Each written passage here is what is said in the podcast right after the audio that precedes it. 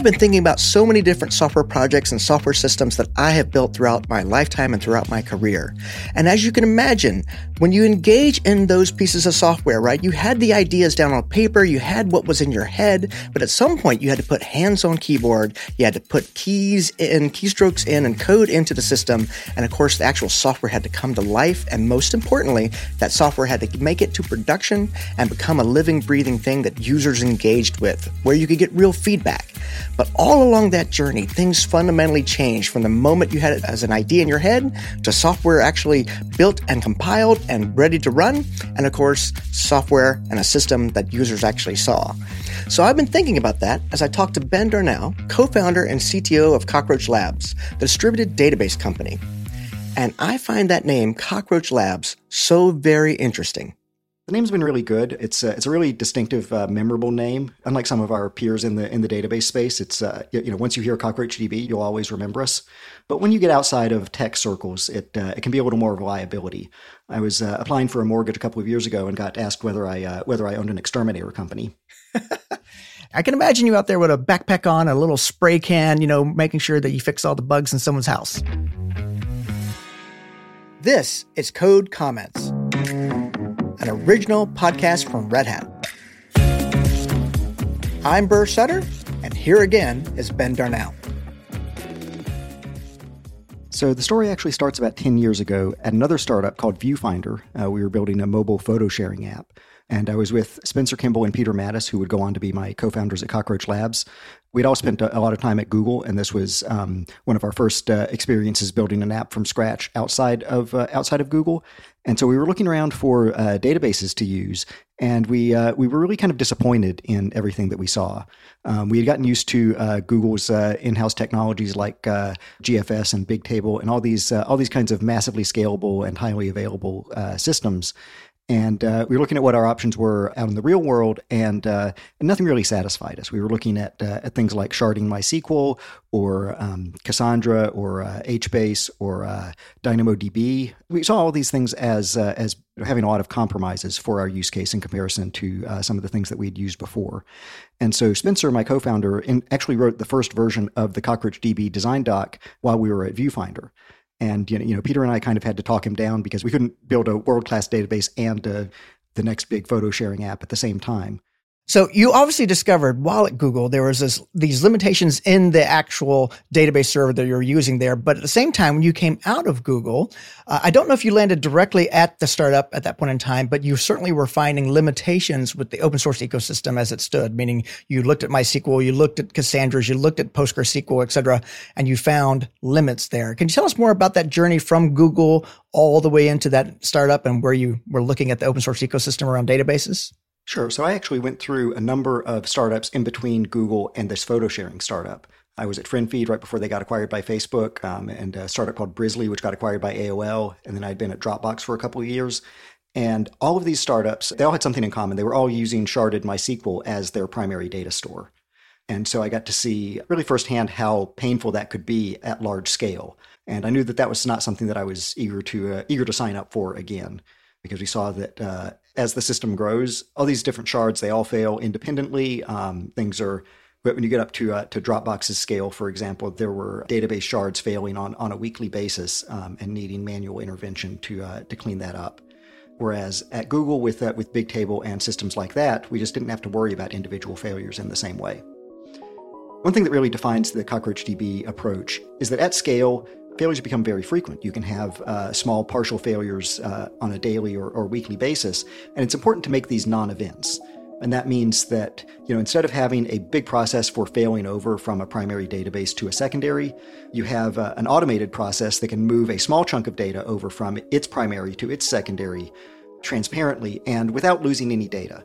Um, this is a big difference with uh, with a lot of traditional databases. Is that failover um, comes with a risk of losing uh, the last little bit of data whenever you flip the switch. But in CockroachDB, everything is replicated consistently so that uh, the failure doesn't uh, doesn't lose any data, and and therefore you can uh, you can have this uh, failover process be much more automated and faster and less disruptive um, because you know it's not going to lose any of your data one of the things that's fundamental to the architecture, right, is that you guys have a distributed database. It's a distributed system. And that means there could be network partitions. There could be network failure in between any of the nodes. There could be uh, a node failure, meaning one of the actual database engines just goes away, the virtual machine it's in, or the actual hardware it's on just dies. Can you talk more about how that consensus is reached? How does that, what algorithm are you using within this context? The whole system is built on a distributed consensus algorithm to bring all the uh, all the nodes in the cluster into into sync. Uh, the specific algorithm that we use is called Raft. It was very recent when we first started using it. Um, it was just uh, just a couple of years old at that point. The classic distributed consensus algorithm is called Paxos, and it's notoriously complex and hard to understand. Raft came along in the last decade and promised to be a much uh, much easier to understand and implement consensus algorithm, and so that's what we chose to use in CockroachDB. And the essential idea in all of these uh, distributed consensus algorithms is uh, they're all more or less built around the idea of running a lot of little elections. Um, and so you have a you typically have a leader in CockroachDB. We have a leader for each range of data. So we have many the, the data is divided up into many many chunks called ranges, and uh, and each of those has its own leader, so that this leadership responsibility can be spread across all of the nodes in the cluster. And whenever you want to write to the database, that essentially uh, gets put to a vote of all the replicas of that piece of data, and you need a majority of those to come back. And so that's what gives you the ability to survive failures because you can have, you, you don't need all of the nodes to respond. You just need uh, two out of three or three out of five. And so you're able to tolerate one or two uh, node failures at any given time. And then you have enough nodes that survive that have the data that are able to then replace any copies that, uh, that get lost. This is the key mechanism that we use to, uh, to ensure that your data is always safe, uh, no matter what happens to the underlying uh, machines and hardware.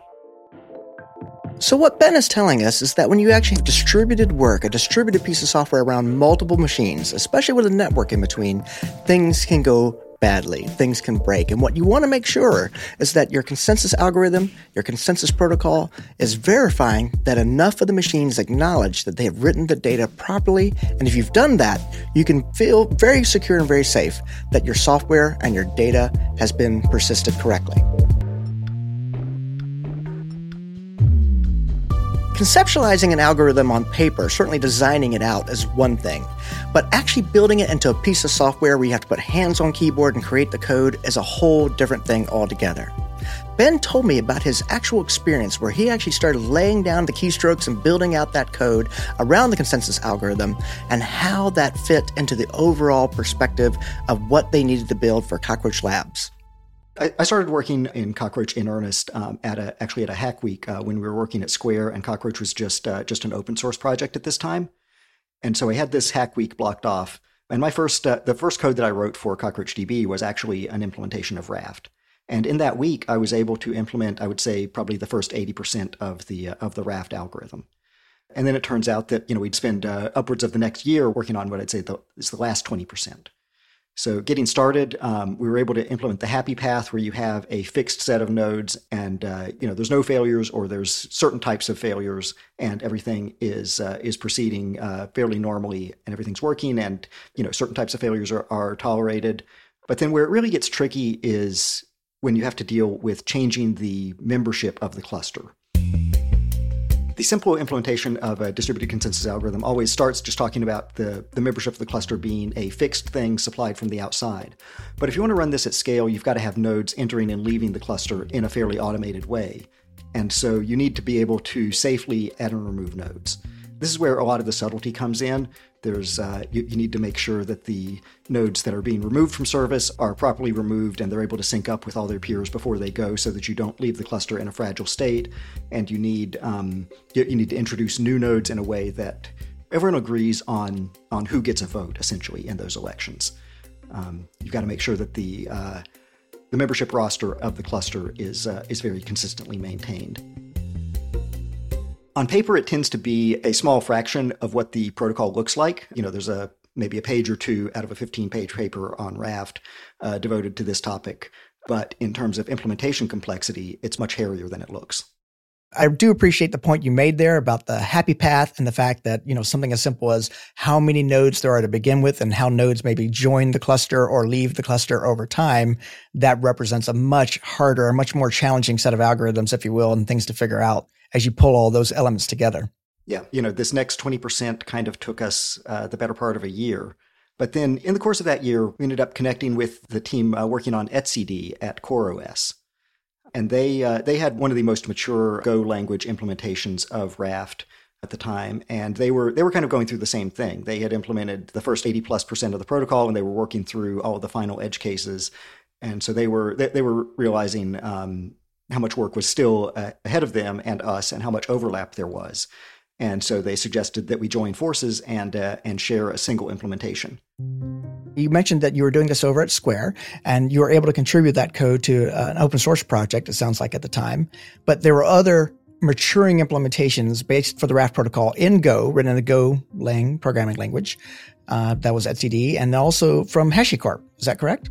Yeah, so when we were starting the CockroachDB project, well, th- there were a lot of implementations of Raft in Go at the time, actually. Uh, because of the timing of the Raft paper and the uh, introduction of the Go programming language, it turns out that a lot of people used Raft as kind of a starter project to learn the Go language, um, which is an interesting, uh, interesting trend that we saw in um, whatever year this was, about 2014.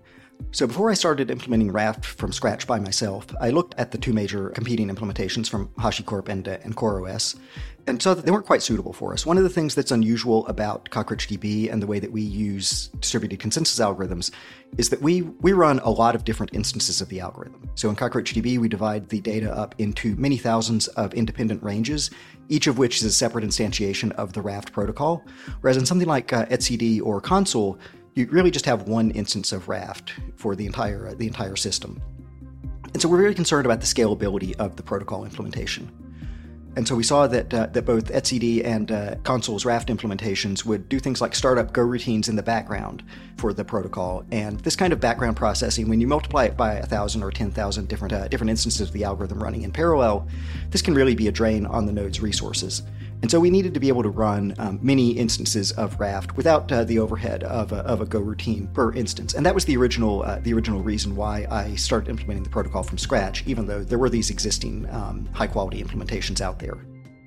Well, one thing I really love about the story you're telling us here is that it started with a proprietary solution to a hard, hard problem. In this case, a distributed computing, a distributed database. And then as you moved out of that organization into more startups, you then found that this did not exist in this world. And what's amazing about this from an open source perspective is you, as a software engineer, had that itch you wanted to scratch. You had that problem you wanted to solve, and you did not see a perfect solution in the space, even if there were other open source projects that were already implementing the Raft protocol in Go, you know, in the Go programming language, like the folks over at etcd and HashiCorp. And then you found that collaborative opportunity with some of these other players in the market to actually really build out that element of your application architecture. I would like to double click and drill down just for a moment on that multi-raft idea, the multi-raft protocol, because you mentioned that, that, you know, the current open source implementations out there were single raft implementations. They had those background Go routines that were somewhat problematic, at least at great scale. Can you describe for, let's say, our average listener who's only perhaps just worked with a relational database before, not necessarily thought too much about sharding per se, or the fact that you know there's sort of these different indexing solutions. What does that really look like from the user's perspective? That multi-raft protocol, that ability to you know basically use Raft around, I assume, what is a group of rows in the database. Well, for one thing, to an end user of CockroachDB, it doesn't really look like much because it's all uh, it's all happening under the hood. It's all basically invisible. Uh, in terms of what we mean when we say multi-raft, this is uh, about the fact that uh, one server in your CockroachDB cluster may be responsible for uh, for 10, 20, 30,000 ranges. And so you're running you know 30,000 instances of the Raft protocol in a 10 node cluster, for example. You're going to have um, a lot of overlap in the membership of those uh, Raft instances. And so one of the things that Raft has to do is it has to send heartbeats between all the different peers of the node. And so you have these heartbeats going back and forth with these uh, with these nodes just essentially asking each other, "Are you alive?" and able to respond. And so these messages are flying back and forth. But if you're, you know, in the CockroachDB case, you don't want to have 30,000 heartbeat messages flying back and forth every second. That just, uh, you, know, wastes all your computing resources. You want to be able to say, you know, I see that I've got 10,000 raft groups, but I've only got nine actual peers. So I can, I want to be able to send nine heartbeats instead of, uh, instead of 30,000. That's the kind of thing that we do in multi-raft is we recognize the higher level um, higher level structure and uh, and try to uh, coalesce and consolidate a lot of this background activity across the many different independent Raft groups in the that, that exist under the hood. I can see how this is incredibly valuable as the number of nodes grows, as well as the volume of data in that database grows, right? You want to make sure that it's not so chatty across the wire and there's not so much interaction, as you mentioned, just a heartbeat going back and forth. That does add a ton of overhead, both at the CPU level as well as the network chattiness, right? Uh, for these things to simply say, hey, I'm still alive, I'm still okay. We don't need to elect another leader at this point in time. Can you tell us more about that last 20%, right? If we had 80% done in a single week and you were working with these new partners, what did it take to actually get us the rest of the way? What, what kind of issues did you bump into? What kind of problems did you solve? Yeah, so the last twenty percent is all about uh, is, is, all about kind of chasing down all of the uh, all the corner cases and edge cases. Um, so in the in the Raft protocol, as we implemented it, it turned out to be very safe in the sense that uh, we never had a lot of problems with the protocol doing a bad thing. Um, but we did have problems with liveness, the way that under uh, uh, under adverse conditions it would fail to do anything at all. That that was really uh, you, you, know trying to to maximize that availability was really the uh, the, the, long tail of work uh, to get to 100% done. Um, and of course, you can never make it uh, never make it perfectly available. Um, this is one of the things we learned from the uh, from the CAP theorem. Raft is ultimately not uh, not an available protocol in the uh, in the CAP theorem's terminology. It's a it's a consistent protocol, and so it does have times where it can't make progress. But you know, trying to get as close to that ideal as we can in uh, in practical real world situations. Well, you mentioned cap theorem there, and certainly a lot of people have definitely heard about that. And right, there's always the the concept of well, you get two out of three, right, in that scenario, which is we know not exactly accurate, but the concept of consistency versus availability when facing a network partition, right? So the network partition being a key aspect of that, you know, the failure between the different nodes. So in that case, you know, you mentioned that availability versus consistency. It sounds like Cockroach DB focuses on the consistency side, and and Raft algorithm, Raft protocol definitely had you focus on that. That's right. So the CAP theorem says that uh, in the face of a partition, we're a distributed system. We can't uh, we can't choose to be partition intolerant because uh, partitions will always happen. So that means we have to choose uh, when there is a partition. We have to choose whether we're going to keep consistency or availability. And so when push comes to shove, when we when we have to choose one or the other, we always choose consistency. But uh, you, you, know, within that framework, the CAP theorem's trade-offs only apply in a fairly narrow window of situations, and so the vast majority of the time when we're doing things to improve the availability of the system, you know, we're not anywhere near the, the limits where the CAP theorem starts to apply. Getting to 1.0 is always an amazing moment. Your software, your creation now has to face real end users. And getting your very first customer for a database is not so easy. It is a non-trivial thing that you're asking people to do. As you know, data is one of the most important assets in your organization. Ben told me a story about one of their biggest and earliest customers having a failure that resulted in data loss and how his team rallied to address it. There were actually two different versions of the Raft paper. The first version described a very complicated membership change protocol called Joint Consensus, which was very robust but uh, was very uh, very complex to implement. Um, and then there was a, a, second paper on Raft, which uh, introduced a major simplification in this area. It said that you didn't need the joint consensus protocol as long as you were only ever adding or removing one node at a time. And so we said, that's great, we'll just implement the simpler version.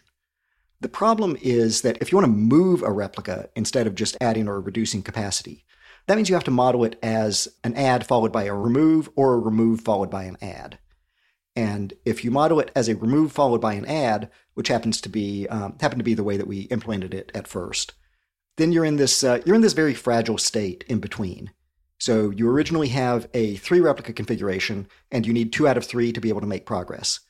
If you go down to two replicas, then all of a sudden you can't uh, handle any more failures. You need two out of two to be a majority, um, because if you just have one uh, just one vote in a two member uh, cluster, then that's a tie. And so there's this window in between going down from three to two and then coming back up to uh, to three where you're you're vulnerable. You can have a uh, have one, uh, one, loss that can lead you to uh, to losing your quorum. And uh, this sounds like it's a risk of going down from three to two uh, before coming back up. It actually works out um, in the other way as well. If you go from three nodes, add the add the fourth node before removing one of the nodes, that can lead to problems, um, especially in a uh, in a multi-region or multi-data center case, because then you've got you find yourself with four nodes instead of three, and if you only have if you have three data centers that you're working with, then two of those nodes have to be in the same data center, and they could suffer correlated failures. That's something that we saw here, where um, uh, one of these uh, customer clusters experienced uh, two failures at the same time because of a, of a region or, or availability zone uh, data center outage. And then because it happened at just the wrong time when the cluster had, uh, had temporarily upreplicated into this more fragile state, then they lost quorum and that range was, uh, was broken until we could get in to, uh, to manually fix it. And so, in order to fix this, we did some quick fixes at first to try and uh, you know repair the immediate damage to get this uh, get this user cluster back up and running. The long-term fix was to go back to this uh, to this feature of joint consensus that was featured in the uh, in the original Raft paper, but was kind of deprecated and and almost removed from the second edition because it wasn't it wasn't seen as being practically necessary. But um, at least in our again coming back to multi-raft and the way that we uh, we, we, have these this large number of uh, the large number of Raft protocol instances undergoing constant up and down replications we, we, were much more vulnerable to this risk from doing the uh, the one replica at a time change, and so we needed a uh, we needed a protocol that could actually guarantee that it was going to be correct, even in the face of uh, of failures during the membership change process. And so this um, this ended up not getting fixed until I think it was about two years after after 1.0. Um, it was just a, a, very sizable project. We needed to uh, lay the groundwork over uh, over a long period of time to be able to make that uh, make that transition. But in the end, um, again, because we were working with uh, the etcd team on this, um, the same uh, the, the, work that we were doing here was also able to benefit th- that project as well. What I find interesting about this part of the story is that you guys actually saw that there was a great need for something that other people perceived as optional, right? You mentioned the atomic replica changes, the replication happening, right, and having guarantees, if you will, as to how those replicas get started up, get shut down, and making sure that they are happening, let's say in this case, across multiple availability zones. I, I want to know more about that because that that suggests to me that other people had not gotten to the level of complexity in terms of their implementation with the Raft protocol that you guys had, or they had not pushed it enough in production to see some of these edge cases occur in a real production environment with a real distributed database engine. Why do you think you guys were the first ones to really kind of stumble across that and realize optionality or being optional was not really optional? I think it comes down to the uh, the, the fact that when you're operating at scale, everything has to be automated. Um, there's an assumption in a lot of these papers. You know, the reason that the uh, the Raft authors decided that uh, that you didn't really need the uh, the more complex protocol is because they were envisioning adding a replica to the system to be kind of a rare manual event. It would be an operator somewhere pushing a button, um, and that operator would presumably know to you know look at the network status and not uh, not do it when uh, you know if there's any signs of uh, of trouble. So it's only going to be executed under kind of best case conditions. So you, you know, it's it's just not a not not considered a completely routine operation like it has to be when you're operating at massive scale. Well, you mentioned that you actually got you guys discovered that you needed this capability by working with a real world customer who was actually having a real world struggle at that moment. I'm kind of curious to know what did the, your world look like at the moment you guys realized there was a real customer with a real problem were, you know, losing data. They had downtime. And of course, they wanted to get back up again and get back to processing again. But was it a whole company, you know, hair on fire? We got to ring the fire alarm and get focused on it. Can you kind of describe the environment and how you guys reacted to that situation? And then, of course, then discovered, okay, this optional thing is really not that optional. We need to really understand how to make this better. Yeah, so obviously, as a database um, and a, especially a transactional database, making the kinds of uh, guarantees that we uh, that we claim to, to offer for availability and consistency, we're obviously losing customer data is uh, is just the worst thing we can do. And so uh, we want to throw all uh, all available resources at the problem whenever it uh, whenever it happens. You know, this became the top priority. We were we were cranking out tools kind of on the fly to try and uh, and do a little surgery on the on the data on disk to try and bring the cluster back up as quickly as possible. And then the long term fix um, happened at a uh, at uh, a less uh, less extreme pace um, because we had to we wouldn't be able to ship that feature before uh, you know a lot of testing and our next major release anyway. And I like how you mentioned you guys were engineering new tools basically on the fly to basically say, hey, execute this, execute that. and this doesn't sound like they, these were just simple bash shell scripts that you had to create for the customer. These were new Go algorithms, new Go routines that you guys had to create and they had to execute those executables, right? That's right. Yeah, this was new uh, new Go code that was written and being built into the uh, into the CockroachDB binary. Um, so we were shipping them new uh, new releases of CockroachDB on the fly. Oh, well, there's an aspect of Agile you don't hear about every day. We're patching our actual core engine and shipping the whole thing yet again. So you're doing multiple releases within an hour in this case, it sounds like, or a few hours. How about how long was the window that you guys were working in this state? Uh, fortunately, the uh, because of the way data is divided up in CockroachDB, this did not manifest as a uh, as a total outage for the customer. It was the cluster was still you know 99 plus percent available. Um, it was just that there were certain records that were that, that were unavailable, and so the customer was able to uh, you know get get by in this state. It ended up taking us. Um, I don't remember exactly it. It was it was a couple of days I think to get it uh, get get it all done. Well, you bring up a great point there about the fact that not everything was down. I think that's something that I missed initially, and we probably should talk about a little bit more. You know, the name cockroach suggests this thing is unkillable. Most of the application and users' applications in the database was up and running. Everything was okay, except for a few isolated records. And that's related to the way you guys actually distribute the data. And therefore, it was only this one subset that was had problems. And so that's that's incredibly powerful. Just that alone is a powerful story where if the customer is continuing on trucking, but they just had a problem in one area, that's a massive win for the customer as well as the a testament, if you will, to the architecture and the solution you guys have created. Well, I got to ask you this uh, particular element because I'm I'm very curious. Normally, in the case of software engineering, when we run into a, a, failure, often we learn from that. We actually learn more from our failures than we do from our successes in many cases.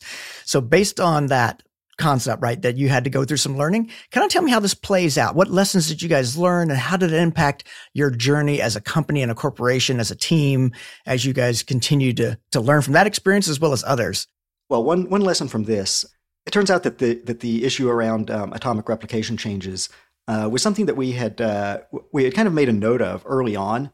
Um, and we filed, uh, filed an issue in our, in our issue tracker on GitHub and then kind of forgot about it because it seemed like it was such a remote possibility. One of the lessons from this is that uh, you, know it really is important to uh, go through your uh, go through your backlog of old issues because there there may be real uh, real things hiding there. If something uh, you know doesn't uh, doesn't feel right and it makes you think you need to need to file an issue about it, it there's a very real chance that it will come back to come back to bite you later.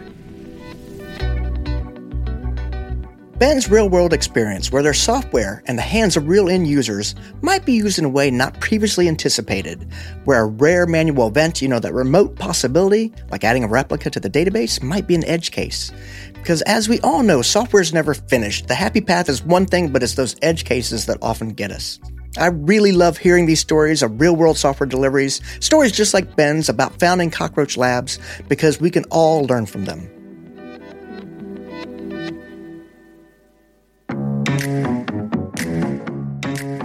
We want to thank Ben Darnell for coming on the show.